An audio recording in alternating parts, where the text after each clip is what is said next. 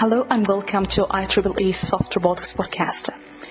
In this podcast, we're going to interview researchers from both academia and industry about their work, thoughts, spectrum, and more beyond that. This is Marwa Edwini, and I hope you will find this podcast useful.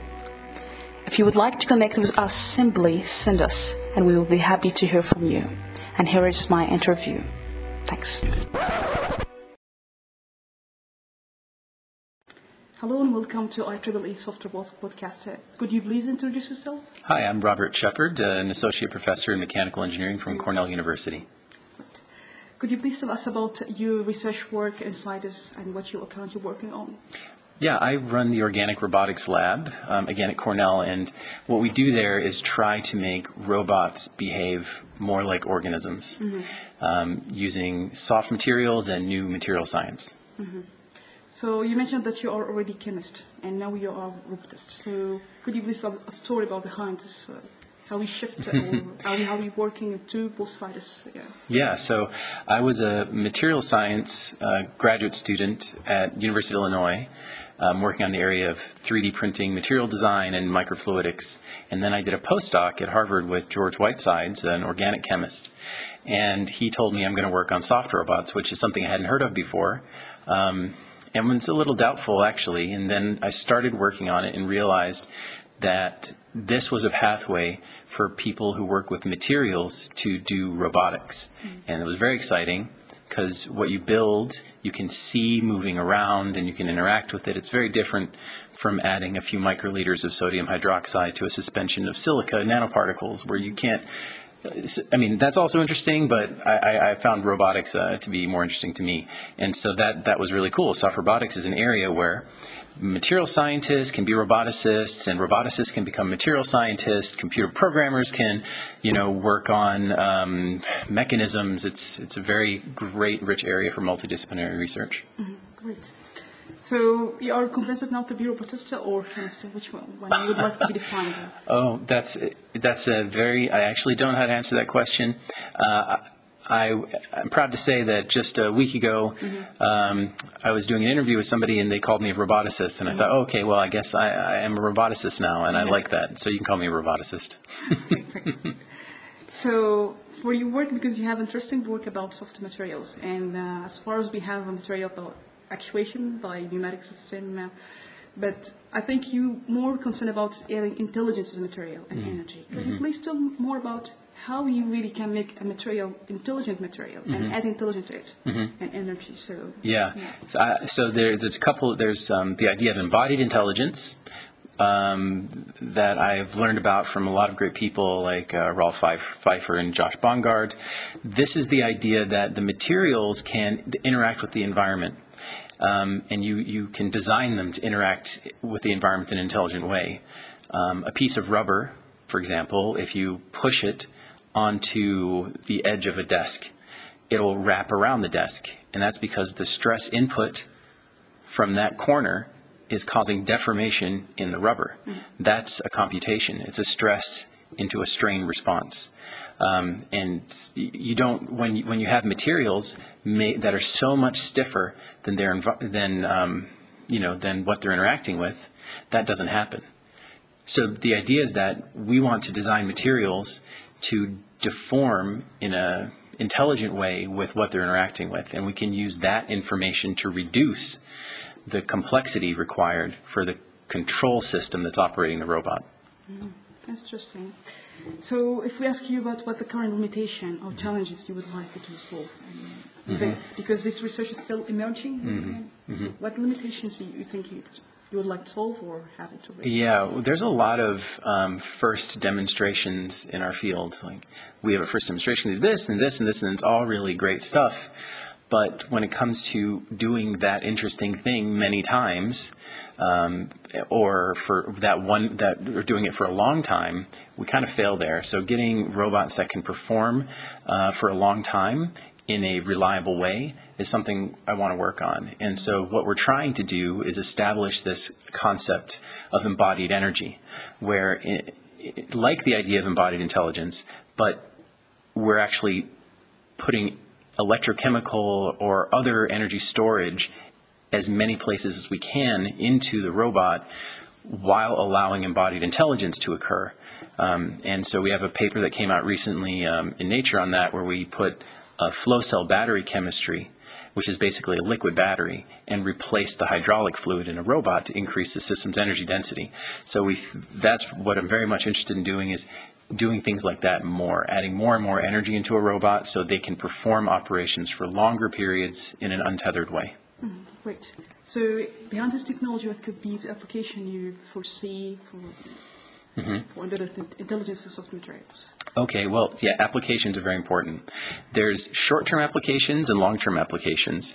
Uh, in the short term, uh, we can use these uh, fluidic and soft actuators for haptic interfaces, so touch experience um, in virtual reality simulations and training if you're a medical surgeon, you may want to train in a virtual reality environment before working on animals and especially on humans. Um, so being able to feel what you're doing, I think, would be important there. Um, this idea of VR simulation training is applicable beyond that. There's many fields where you want to train in a virtual environment first, and feeling and touching is be important to that. And soft robotics are a perfect case to do that. Mm-hmm. Other examples are in agriculture. Um, there are several startup companies working in the area of agriculture right now. Uh, Soft Robotics Incorporated is one, um, and where they're making grippers that can wrap around objects and pick things. Um, I think OpenAI is another one, and then you can actually pick and place fruit. Um, or in, a, in logistics, in, in manufacturing, um, you can pick and place objects as they're coming down the assembly line. So those are short-term applications, but those those can be tethered. Um, and an un, for an untethered operation, for search and rescue or space exploration or undersea exploration, then untethering is really important, um, and that's that's the space we want to work on. So more mo- mobility applications. Mm-hmm. Great. So back answer question because you were a chemist as mm-hmm. a first class. So for other researchers that have background in chemistry, do you mm-hmm. think we can conduct research in embodied intelligence, or we just have to ha- have background in chemistry? Because I think this is really interesting to have a some understanding how chemistry work and electrochemical. So, what do you think is this part? Uh? Well, so I had almost no experience in batteries okay. before working before deciding we should add flow cell batteries to soft robots. What instead I, I did was look at biology and see how biology does it, and then come up with a simple first thing. We what I thought was a simple first uh, demonstration uh, so then we I hired a, batter, a postdoc who knows uh, who knows battery chemistry, James Pikul, who designed the flow cell battery to work with the robots. Um, then we integrated it, and now I know enough about battery chemistry to you know do it on my own in my lab. Mm-hmm. Um, so I, I think that you shouldn't so that from, for there's two sides of that. There was me who was unfamiliar with battery chemistry, but I'm familiar with material science. So incorporating the battery chemistry at the interfaces of the robot's important. You don't want it to dissolve the robot and things like that. And so that chemistry mattered there. And the other side of it, James didn't really know soft robots, and so from and he came in with an electrochemistry background, not knowing robotics, and now he left with a robotics background and he's working on these kinds of things in his own lab. So we both learned, and it was a good trade of information. You don't have to be the world's leading expert on batteries to work on batteries and, and robots, and you don't have to be the world's greatest um, chemist to come up with a new packaging material. You really you really just have to be interested in systems integration and learning enough about something and be willing to work um, with uh, other experts in, in the various fields. And I think everybody, most people would want to do that. It's very exciting. Mm-hmm. So, uh, last question is an intelligent part. What do you like is problem with solving in the long run. So now you focus on the intelligence and software is. But in the long run, after 10 years, what do you expect to have? Well, um, I would actually like to have materials that think. Mm. So there's a the, in the embodied intelligent aspect, the material is going to perform the same operation no matter what the environmental conditions are. So if you put a stress in it and it's at room temperature, it's going to deform the same way each time. Uh, what I would like to, to have the materials do is say, well, in this instance, I'm going to wrap around the object. In this other instance, I'm not going to, and be able to perform this computation um, in a distributed way, not using a central microprocessor um, as we think of it today. Um, there's the idea of small world networks. um, that are that Steven Strogatz, actually from Cornell University, um, created uh, the idea for quite some time ago, and that seems to be how octopus tentacles work. They can modulate um, the central pattern generator that's operating their arm to do things like grasp and change their shape. Um, and I think we can do the same thing with materials, use this um, network model in a distributed way using very distributed, continuous, co-continuous actuator sensor networks. Great. Uh, so we're heading to uh, for soft robotics in this sector. How do you foresee this this work that has been done so far mm. in industrial sector? Yeah. So yeah, industry. I think at this point, at this stage in the in the lifetime of soft robotics, we we need to have some industrial use cases. Um, and, I, and I think we are having we are seeing that. There's like I said I think I said this before uh, Soft Robotics Incorporated and um, this a few other companies. Um, there's Arix I think is another one that works on haptics. But these are soft actuator companies that are making and, and selling products. So it is happening um, these examples so far aren't incorporating sensory feedback um, because one of the valuable aspects of soft robotics is you don't need as much sensory feedback. But I think at some point you will need sensory feedback, and you'll start seeing robot robots like we think of as in, like the um, Asimo, for example, um, where we need feedback control. And that may be the ne- another five years before we see sophisticated demonstrations of these kinds of robots and then being used in uh, food handling or services or um, personal assistance that kind of thing is a little bit farther off. But right now, we're, we are seeing soft actuators in, used industrially. We have a company, myself, um, we're um, commercializing wearable sensors mm-hmm. um, for biomedical applications. Mm-hmm. So you are cooperating with industry also? Uh, we're cooperating with industry by creating our own industry. so do you think that's behind this, what we have been done so far, the technology of soft robotics could be survived because it's like paradigm or a technology. So I don't know how, how you think about uh, uh, soft robotics in the long term would be survived, or mm-hmm. we have to do something mm-hmm. mm-hmm. something? So uh, I really genuinely think in, ter- in a bio-inspired way, mm. um, and I think purely soft robotics uh, have a lot of great applications in um, underwater vehicles where buoyant support of the ocean will allow large and uh, enduring operations. Um, on land, we don't see many large animals that are totally soft, but we do see many, and most of them are exoskeleton or endoskeleton based. So what I do see in the future is a fusion of hard and soft systems, where the soft part will be performing lots of sensing functions mm. um, and and some actuation. But I feel like sensing is going to be the most important part in the midterm for um, soft uh, hard fusion. So. Uh so for the application for civil communities, uh, do you think we have to make activities for outreaching mm. public mm. of robotics? Mm-hmm, mm-hmm. Is this kind of activities, uh, what do you think of having? Yeah, so the, the, this concept, I think, I think that soft robots is really good for interest, getting um, communities that normally wouldn't be interested in robotics or think they can do robotics interested in robotics. Mm-hmm. Um, there's a lot of educational out, outreach and uh, middle schools and high schools and even elementary schools. Um, I've done this too, where we show them how to make soft actuators and control them, and they love it because they, they're like playing with balloons and things like that, you know. So it's it's very fun, and if you can get them interested early, you can grow them into more and more sophisticated demonstrations and controls. Um, I met with this, uh, I think it was 12 years old, working. Um, working with TensorFlow and doing artificial intelligence. Uh, really took 12 years old, and uh, I mean he was remarkably smart. But I think that we're going to see that more and more often, and we're going to get that from this type of community engagement. Okay, great.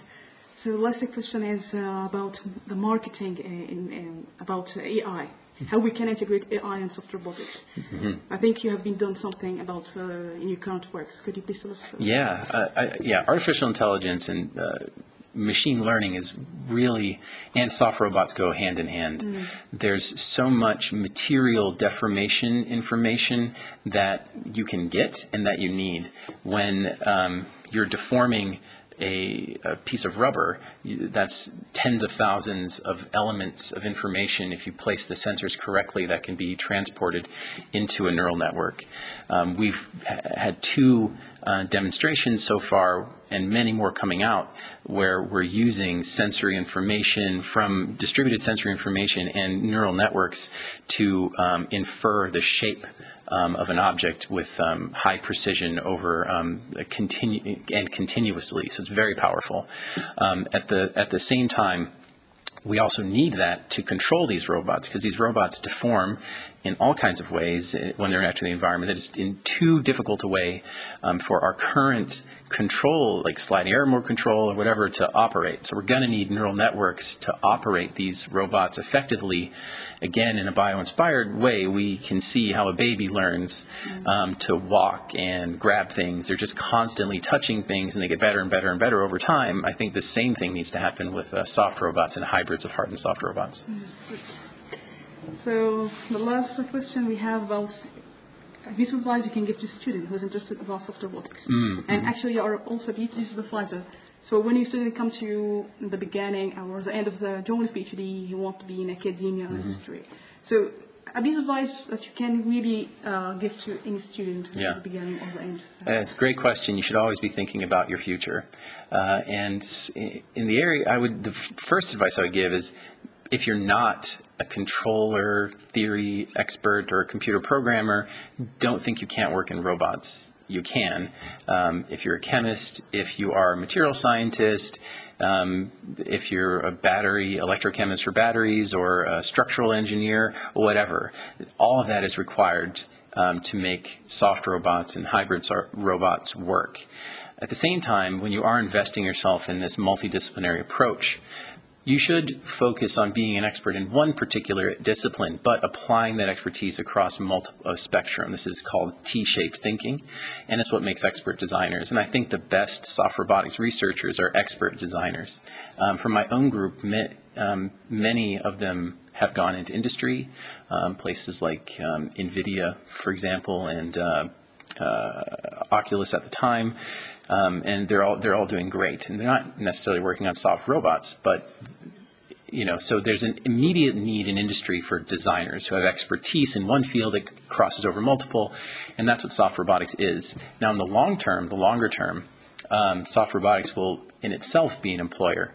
Um, and so then, if you're interested in academia, you can you can work on that longer term application and stay in the field of soft robots and expect that in the future you you will graduate students that do get jobs working explicitly on soft robotics areas. Great. Uh, at the end of our broadcasting, I would like to thank you and on behalf of uh, IEEE Soft Robotics community. Thanks so much for this talk. Thanks very much, Marwa. Thank you. Thank you.